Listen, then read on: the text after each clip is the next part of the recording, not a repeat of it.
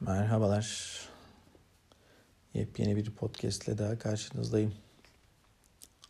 Konumuz kanserde psikolojik destek. Yani kanserde kimden psikolojik destek alınır?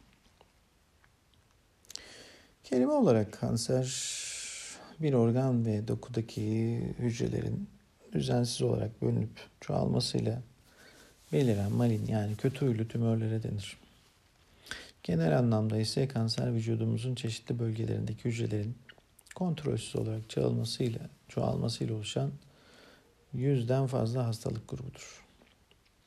Kanser hücreleri birikerek tümörleri, kitleleri oluştururlar. Tümörler normal dokuları sıkıştırabilirler, içine sızabilirler ya da tahrip edebilirler. Eğer kanser hücreleri oluşturdukları tümörden ayrılırsa kan ya da lenf dolaşım aracılığıyla vücudun diğer bölgelerine gidebilirler. Gittikleri yerlerde tümör kolonileri oluşturur ve büyümeye devam ederler. Kanserin bu şekilde vücudun diğer bölgelerine yayılması olayına metastaz adı verilir. Çok çeşitli kanser tipleri olmasına rağmen hepsi anormal hücrelerin kontrol dışı çoğalmasıyla başlar. Tedavi edilmezse çoğunlukla ölüme neden olur. Kişiye ya da birinci dereceden yakında kanser tanısı konulması, kendini alt üst olmuş hissetmesi gayet normal bir tepkidir. Ancak olumsuz duygular ve düşünceler hastaların kendileri için yararlı olan şeyleri yapmayı bırakmalarına sorun yaratan ve tedavi sürecini aksatan bazı davranışlarda bulunmalarına sebep olabilir. Örneğin hastalar daha az yemeye başlayabilirler.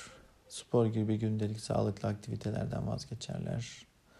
Uyku sorunları ve stres yaşayabilirler. İçe kapanabilirler. Tedavilerini oluşturan ya da yardımcı olan bazı ilaçları almayabilirler.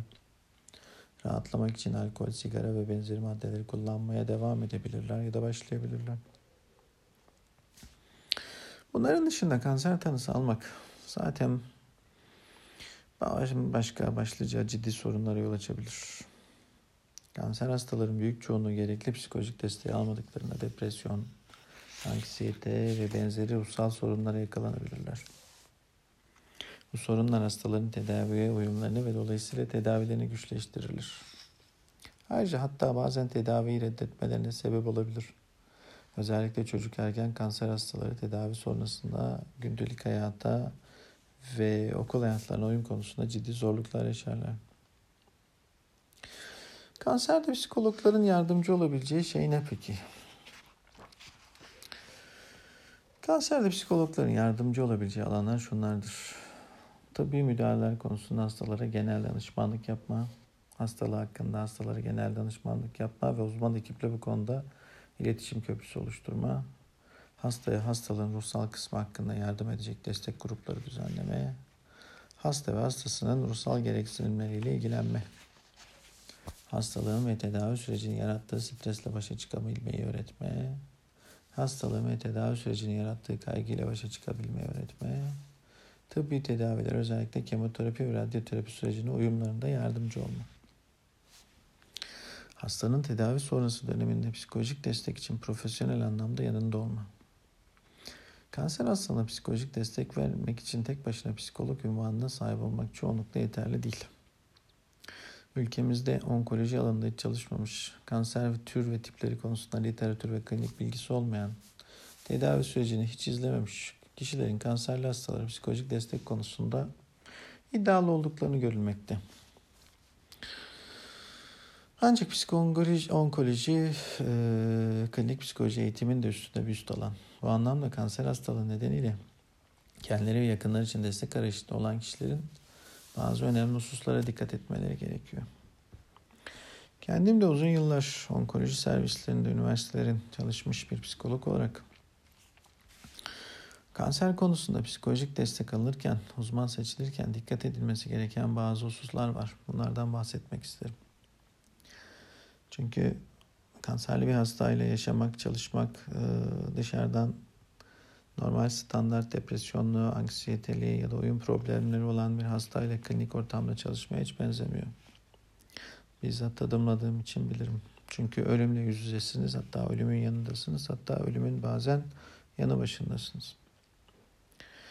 Psikolojik destek verecek kişinin mesleki ünvanı psikolog eğer mümkünse klinik anlamda üst eğitim almış klinik psikolog olmalı.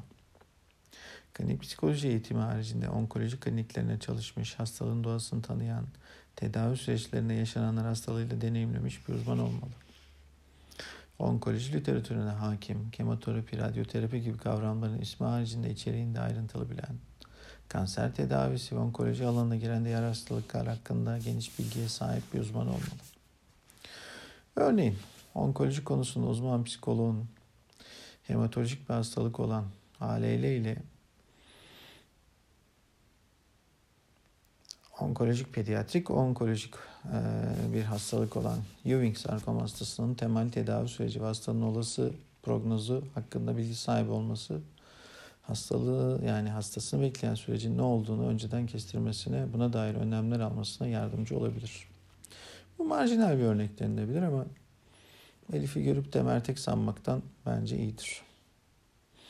Bu nedenle benzer kriterleri karşılamayan uzmanların kanserli hastalara doğru tutum ve yaklaşımı sergilememesi, dolayısıyla hastasıyla gerçek anlamda terapötik bir ilişki kurmaması gibi problemler yaratmaktadır.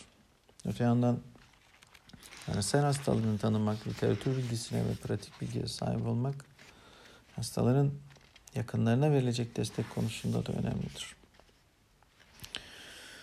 Benim söyleyeceklerim bu kadar. Sağlıklı günler dilerim, huzurlu günler. Keyifle kalın, neşetle kalın, hoşça kalın.